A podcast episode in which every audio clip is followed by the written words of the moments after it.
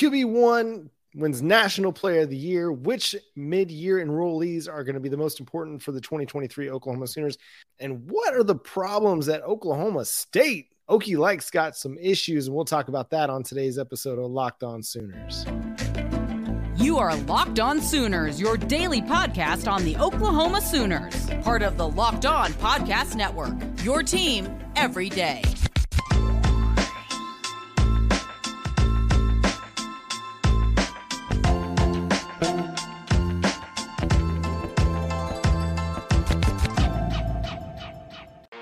Congratulations, man. I'm honored to present you Gatorade's National Football Player of the Year, man. Thank you. Yeah.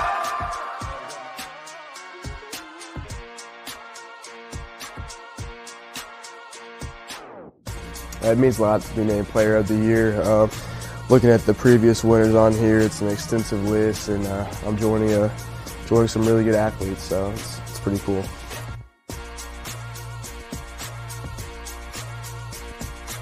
Tell my supporting cast thank you for everything they've done and for sticking with me through everything.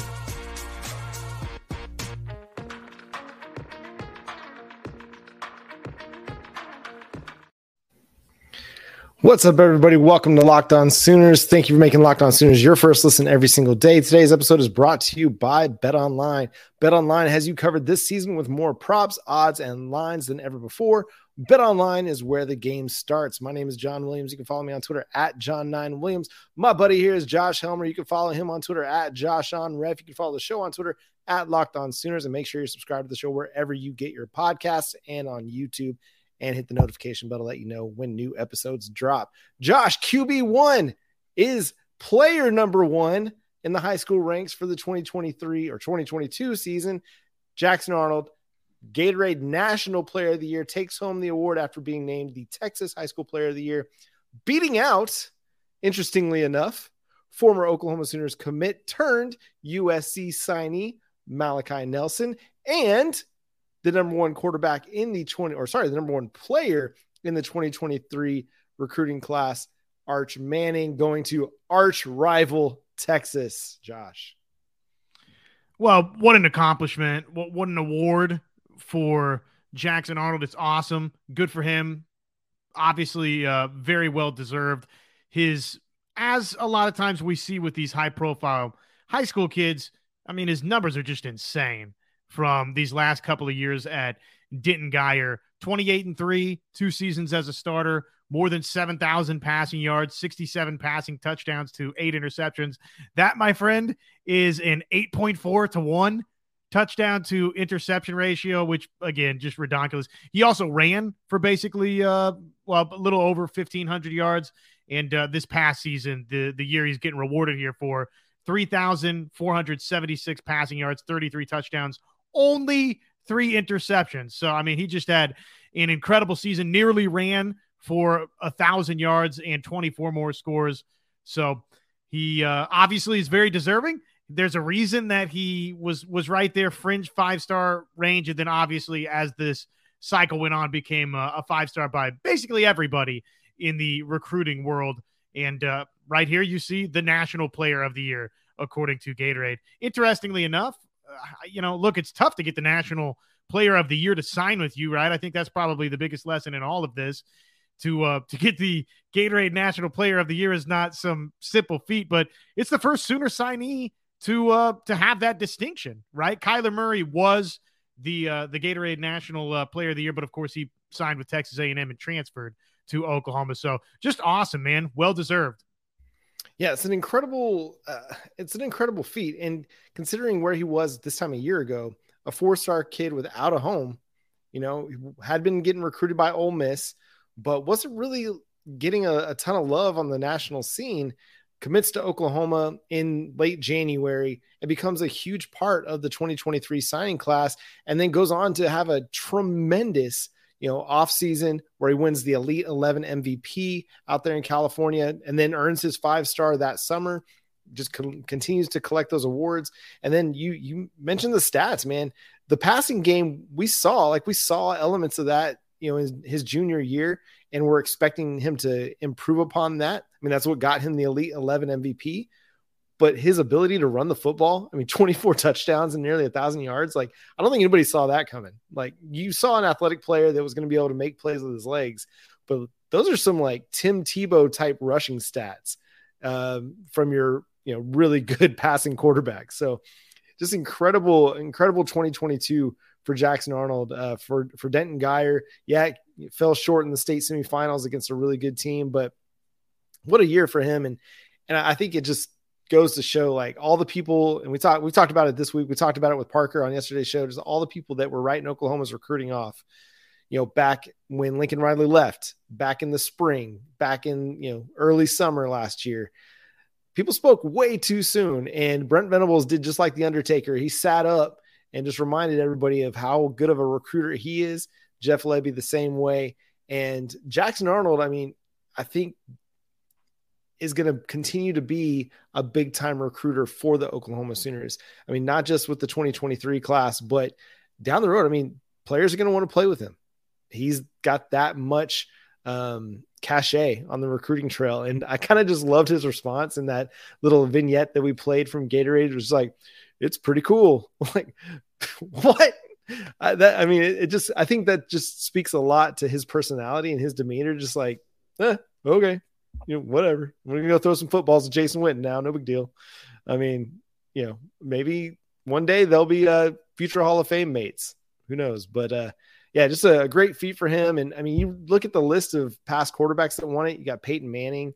Um, I had the list right in front of me for a second. Jeff George had a tremendous college career, a really good NFL pro. Uh, you know, other players. Robert Smith was a fantastic Minnesota Viking running back. Um, where did uh who was the other one? You know, we talked about Kyler Murray. There's one more running. Oh, Emmitt Smith. Like Emmitt Smith was a former winner of the award. So like really good company, a lot of really really good college players. Not necessarily a lot of t- you know a ton of great pros, but Peyton Manning, Emmitt Smith, and now Kyler Murray. Like it, huge accomplishment. Congratulations to Jackson Arnold. Uh, just a huge accomplishment. Yeah, just really cool to see him rewarded for that hard work. And uh, obviously, greedily for Oklahoma. As a fan, you're you're watching this and you're like, okay, yeah, this kid's pretty special. Now, uh, you know the the Gatorade National Player of the Year. What does that get you at the University of Oklahoma? Nothing, right? Outside of the fact that uh, you you arrive in Norman, Oklahoma, with that five star pedigree, national best player in, in the nation attached to you. So with the award comes some lofty expectations, but I don't think that's that's not new territory for Jackson Arnold. That was happening either way. So hats off to him, man. I like uh, one thing you said too, which is we spend so much time talking about in the recruiting sense. You get the early commitment from a Jackson Arnold, and I know in our last show we're talking with Parker Thune. Okay, well, what's next? Who's who's the first committer to to come in this 2024 class? And so often it is if you can get a Hawkins, if you can get an Arnold in that class early it's gigantic, right? Laying the foundation for a recruiting class. But you're right in saying this Arnold being the national player of the year and signing with Oklahoma, that's going to help OU in the 24 class. We always think about getting that quarterback in that specific class. But man, if I'm one of the skill guys in the 24 class, I'm saying, heck yeah, I want to go play with the Gatorade National Player of the Year in Jackson Arnold. Well, Kendall Dolby, the cornerback JUCO a trans or JUCO addition to the class mentioned Jackson Arnold as a big reason to why he ended up at Oklahoma.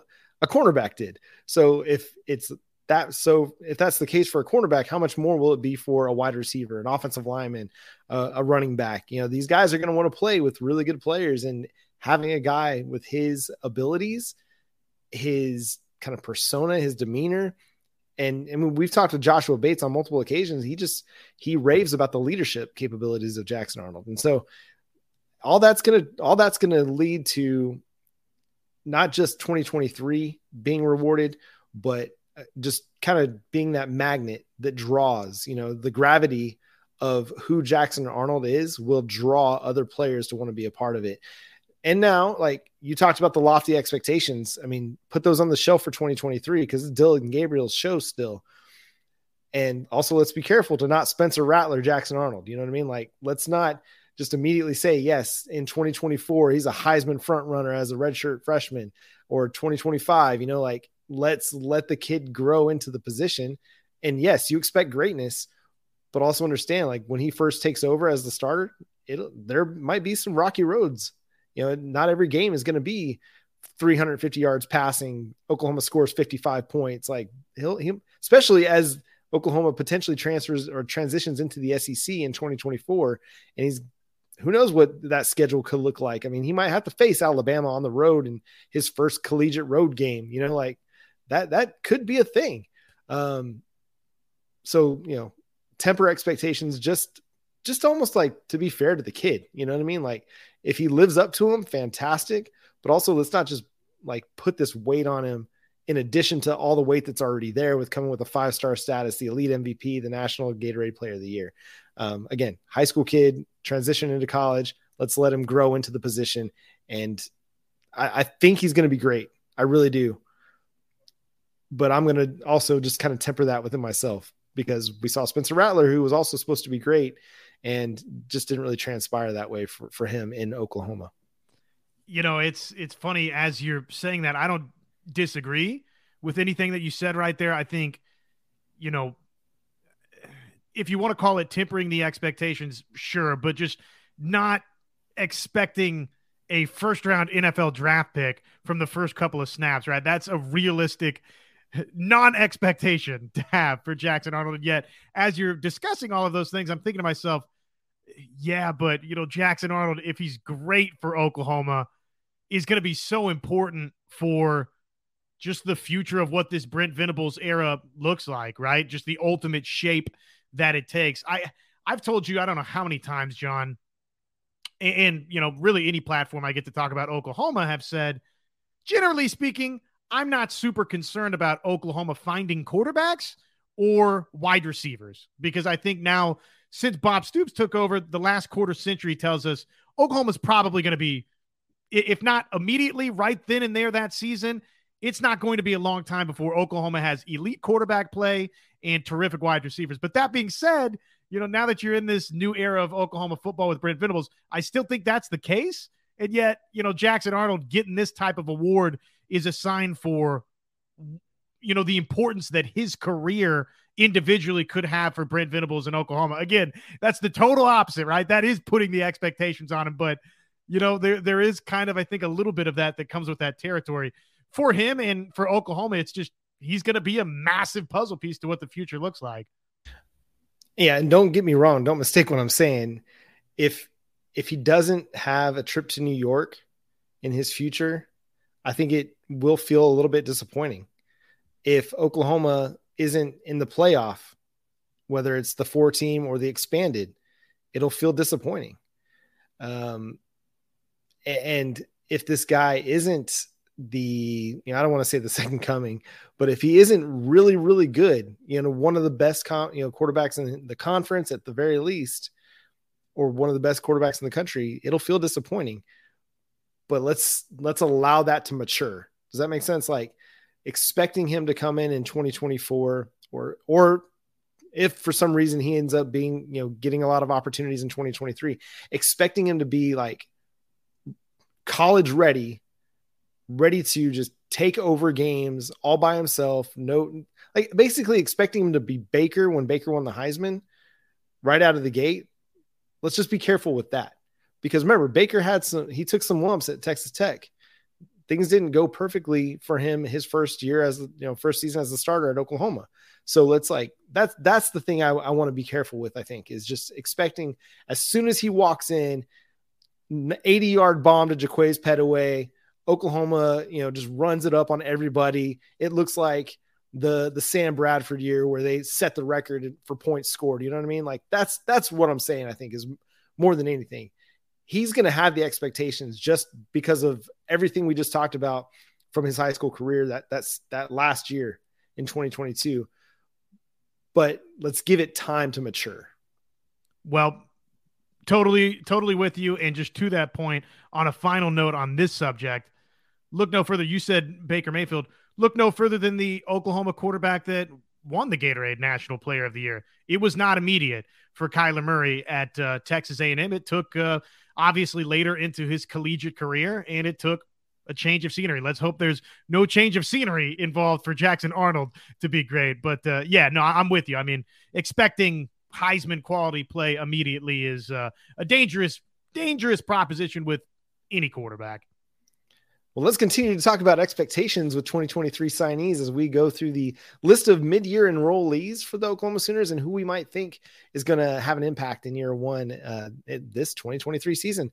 Uh, we'll do that. But first, let me talk to you about Bet Online. Bet Online is the fastest and the easiest place to bet on all your favorite sports. They got everything covered from NFL, NCAA football, NCAA basketball, MMA, boxing, Major League Baseball, which is, I mean, we're like a less than a month away from pitchers and catchers reporting. So like spring training is right around the corner. You want to get in on some MLB futures, you can do it over at Bet Online.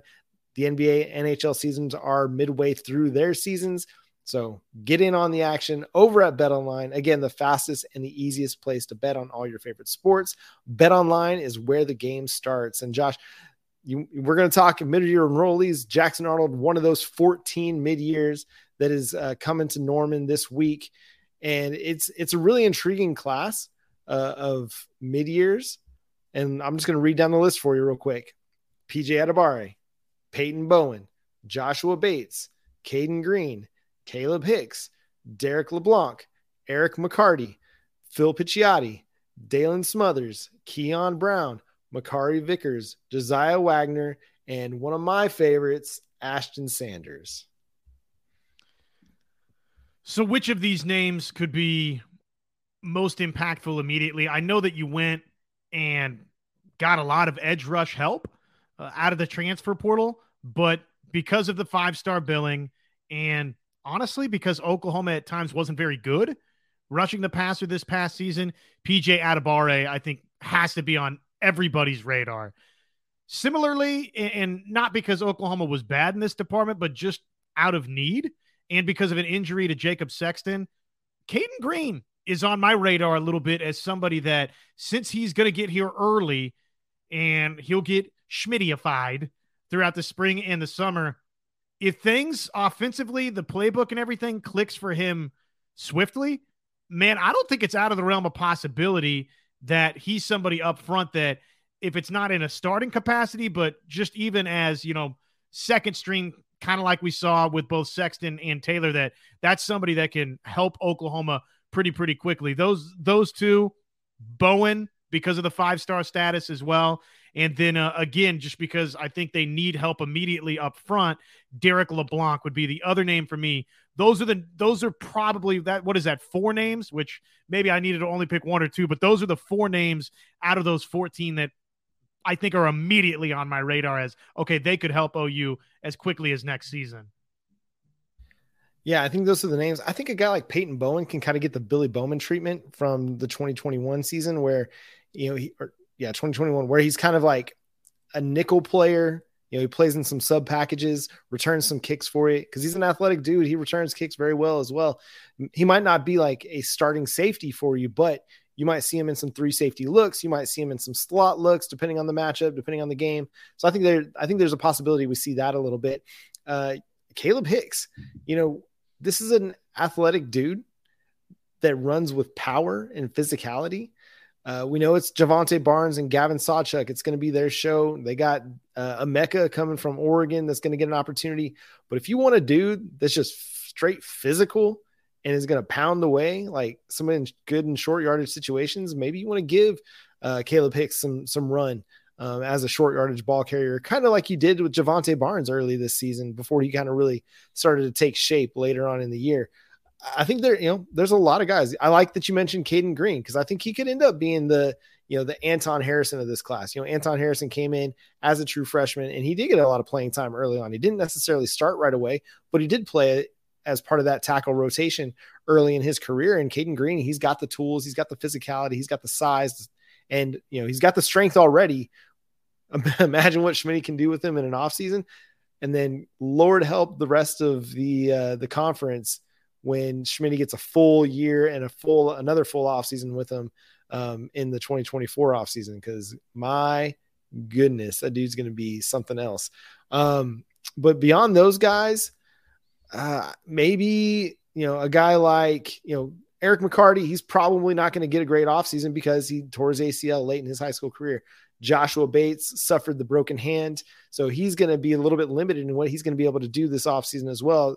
You know, he'll be able to work his lower body. He'll get a lot of work on his lower body, but he might not be able to do a lot of the upper body work because his hands just not going to be potentially ready early on.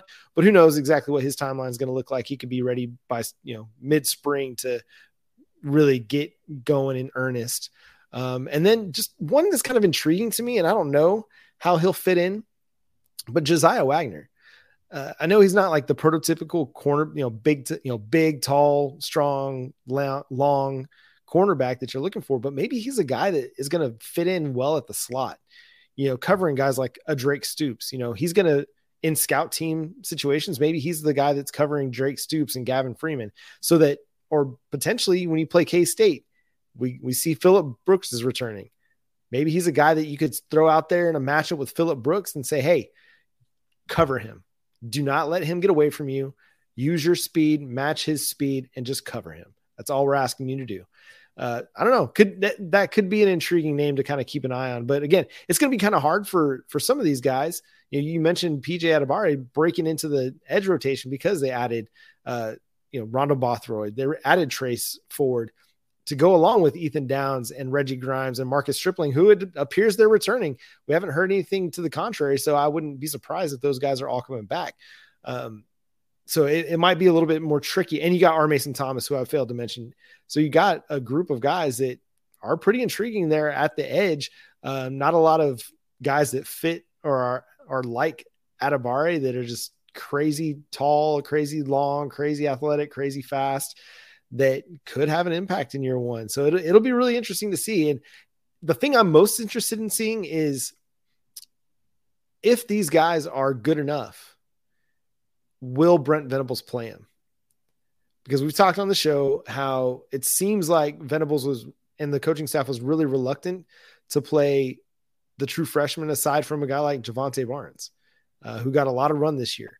Jaren Kanak got some, but towards the end of the season didn't really get much. Gavin Freeman got a few plays here and there, but it wasn't like he was, you know, part of the the main wide receiver rotation. So that that'll be the thing I'm kind of curious about.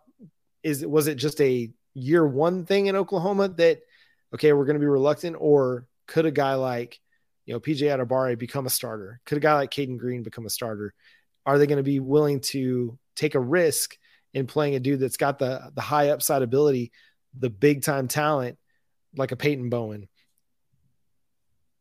and be willing to kind of like let them learn on the fly, let them make mistakes and grow from those things. Are they going to be willing to do that? I don't know. That's the thing I'm still not sure about. But at the same time, they added a ton of talent in the transfer portal to where a lot of these guys may not have to play, and that's okay too. So it, will it'll just be interesting to see how that all plays out, and and we'll know more once we see depth charts in the spring, depth charts in the fall, but yeah, it's all speculation right now. It's gonna be fun. I can't wait. Uh, you know, we're kind of in that little little in between transfer portal window. Round one's about to uh, about to close up, and then you know we'll have one month, and we'll be back to it in a little bit with you know some spring football to talk about where some of this is going to start taking shape.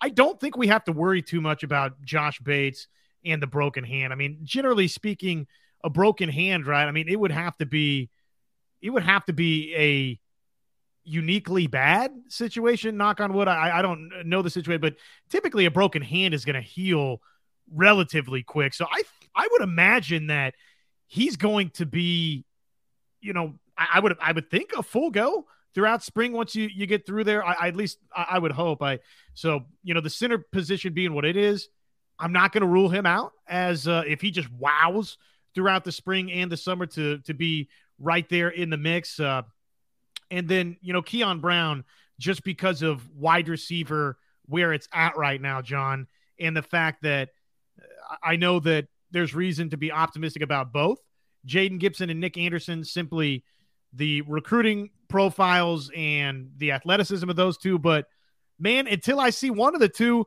really take hold of things and, you know, go have 25, 35 receptions in a season, until I see that, which that very well could be as soon as uh, the start of this 2023 season. But until that actually materializes beyond a Jalil Farooq, well, you know, Keon Brown, you're you're on my radar as somebody that because you're here in the spring, you're going to have a chance to, I think, get some snaps at wide receiver, John. Yeah, it's going to be really fun to watch because this is going to be a really, really fun class. Like, this is Brent Venables' first class. It's like all his. The only guy that wasn't committed or that, that was committed before Brent Venables came is Josh Bates. Everybody else, this is this coaching staff's group. You know, now they'll tell you that the 2022 class was the same. That's that's all their guys, but a lot of those guys recruited or recruited and committed under the previous coaching staff and stayed on board with Oklahoma. And the, that's to be credited to them and a lot of great players too. But again, they weren't like recruited by Brent Venables and you know Jay Valai and Miguel Chavis and Todd Bates and Brandon Hall from day one. Now the offensive guys, yeah, they were Cale Gundy, DeMarco Murray, Bill Bedenbaugh guys. So all those guys, they still are are those guys. But this is the first full recruiting class. It's like a Brent Venables class and it's going to have his thumbprint on it. And how this team progresses over the next few years, a lot is going to be determined by how this class progresses. And so this first off season with these early enrollees is absolutely huge for them. Let's turn the page to a team that is having a quite a different off season, uh, and that's the Oklahoma State Cowboys. Mike Gundy, uh, my man, what is going on there in Stillwater? Um, they have had a number of players transfer out. I'm looking at the 247 Sports uh, transfer, you know, list right now, and one, two, three, four, five, six, seven, eight, nine, 10, 11, 12, 13, 14, 15, 16 players have transferred. Oh, oh, there's a load more players button. Yeah, 16 players transfer out so far. A lot of them wide receivers. We saw Trace Ford leave. Uh, just a lot of talent that's leaving. John Paul Richardson, a guy that was, you know, an Oklahoma State dude. Uh, Spencer Sanders, who, you know, according to some rumors, wanted to come back and was told no. Um, Derek Mason spent one year in Stillwater and decides that he's going to step away from the game. So, Josh, what do you make of all this stuff that's happening in Stillwater with Oklahoma State? I don't know why Spencer Sanders would be told not to come back after what we saw trot out onto the field. Both of the two quarterbacks not named Spencer Sanders this past season, I would be begging Spencer Sanders to come back if if I was in Stillwater, Oklahoma. That's neither here nor there. It's uh, a little bit of a house on fire right now. There's just no getting around that. They have lost some quality quality players the the roster based on again what we saw from the quarterback play not named Spencer Sanders this past season, John, and some of the skill guys and just across the board the talent that they've lost to the transfer portal.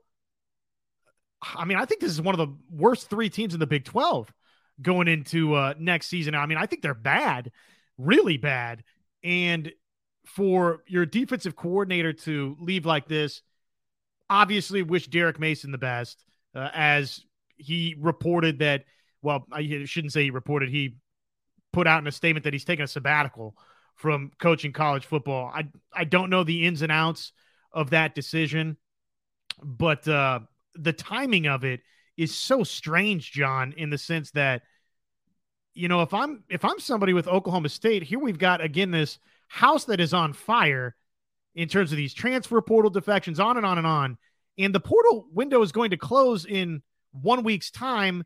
Why not wait for one week's time if you're Derek Mason? So that part of this kind of, I don't know. I'll, take him at face value, but that sort of has my antennas raised a little bit just because it, it seems strange that you would announce that right now when it would benefit the Oklahoma State program to wait one week.